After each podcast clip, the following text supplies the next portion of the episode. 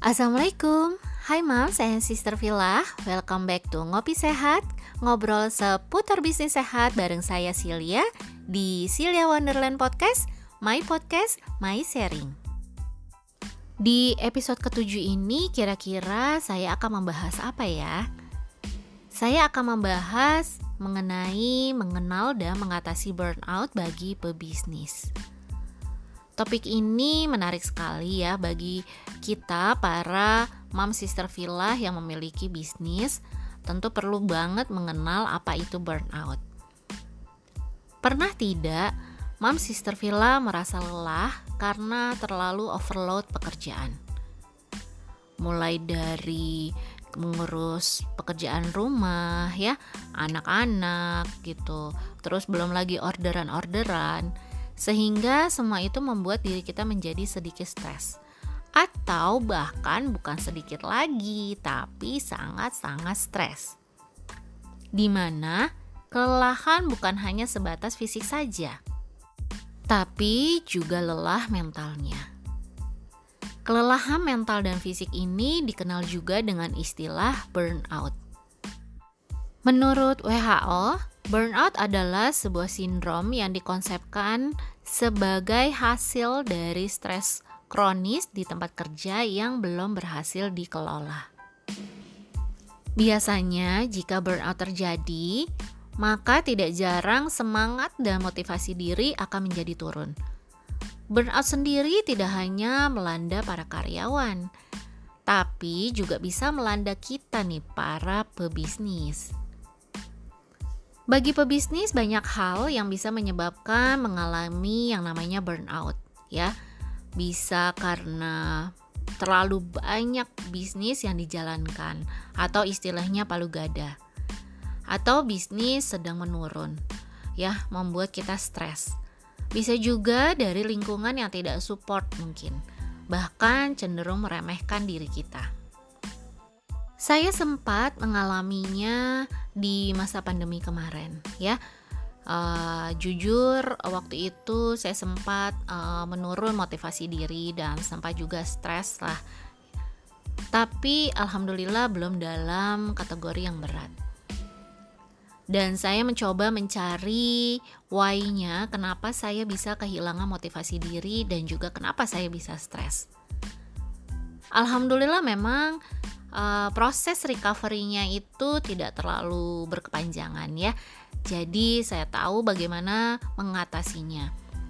Karena itu, saya ingin sharing kepada moms dan sister villa yang saat ini sedang dalam posisi burnout. Burnout itu bisa menimbulkan kesehatan mental.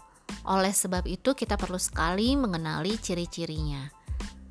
Salah satunya adalah kehilangan motivasi diri akibat stres berat. Dan hal ini perlu segera diatasi agar tidak berkepanjangan. Dan bagaimana cara mengatasinya? Yang pertama adalah Mams kenali dulu akar permasalahan. Jika Mams mau masalah yang dihadapi selesai, kita perlu cari tahu akar dari masalah yang sedang kita alami apa. Kalau stres karena pekerjaan, menghandle bisnis, menurut saya hal ini bukanlah akar dari permasalahan kita. Oke, analoginya seperti ini. Diri kita sedang stres dan lelah menghadapi pekerjaan bisnis. Ketika kita lelah, cari tahu kenapa kita lelah. Oh, mungkin kita lelah karena kita terlalu banyak pekerjaan. Lalu, kenapa bisa banyak pekerjaan? Mungkin karena semua dikerjakan sendiri. Pertanyaannya, kenapa dikerjakan sendiri? Sebab omset sedang berkurang, sehingga kita perlu ekstra meminimalisir pengeluaran. Karena itu, mengurangi SDM mungkin. Nah, kenapa omset berkurang? Pertanyaannya, pembeli yang berkurang. Jawabannya, Nah, pembeli yang berkurang inilah akar permasalahannya, sehingga merembet ke mana-mana.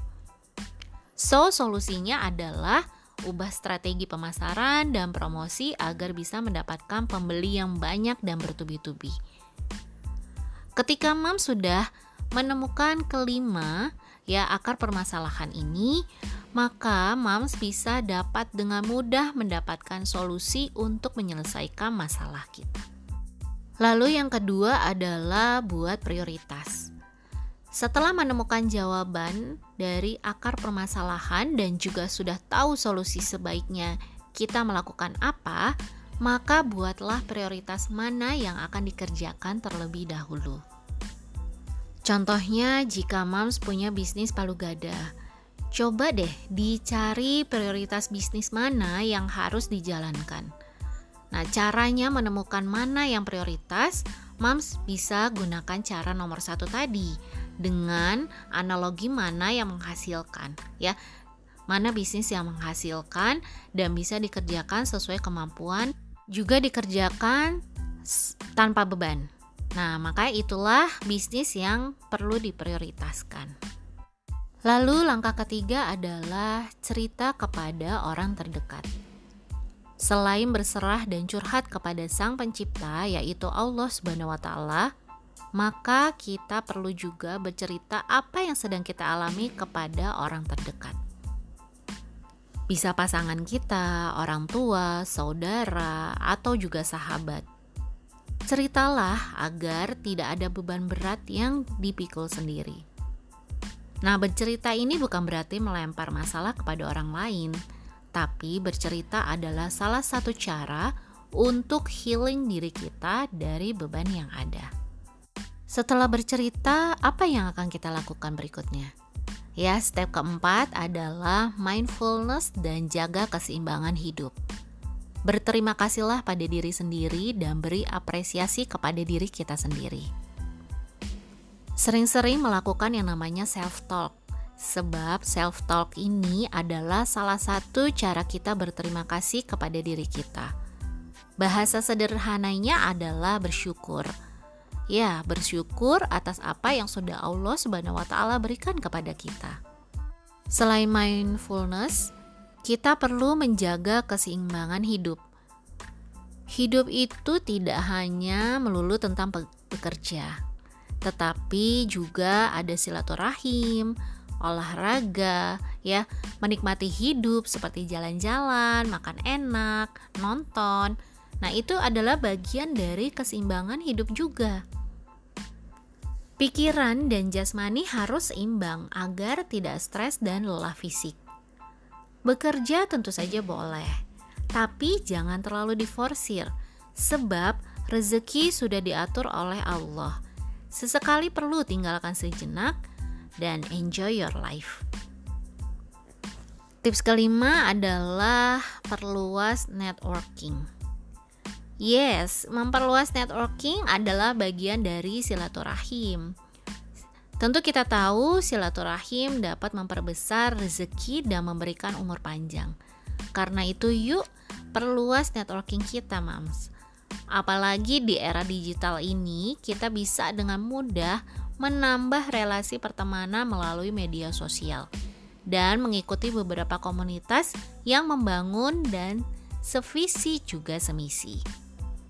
Dengan memperluas jaringan, diharapkan kita bisa menambah rasa percaya diri, semangat, dan juga menyadari bahwa masalah yang kita hadapi kadang tidak lebih besar dari masalah yang mungkin dihadapi oleh orang lain. Ujung-ujungnya, kita jadi merasa bersyukur telah diberikan kehidupan yang luar biasa indahnya ini. Inilah lima langkah sederhana yang saya lakukan ketika saya merasakan burnout kemarin. Nah, jadi jika Mom Sister Villa sudah merasa burnout, artinya segera keluar dari lingkaran burnout ini sebelum menjadi parah. Nikmati hidup dan sayangi diri kita. Semoga sharing podcast kali ini bermanfaat bagi Moms dan Sister Villa semuanya. Seperti biasa, jika ada pertanyaan, Mom Sister Villa bisa inbox ke Instagram saya di Celia Wonderland. Jazakumullah khairan kasiron sudah mau ngopi sehat bareng Silya hari ini. Oke, okay? next kita ngopi sehat lagi ya mams dengan topik yang berbeda. Have a good day. Wassalamualaikum.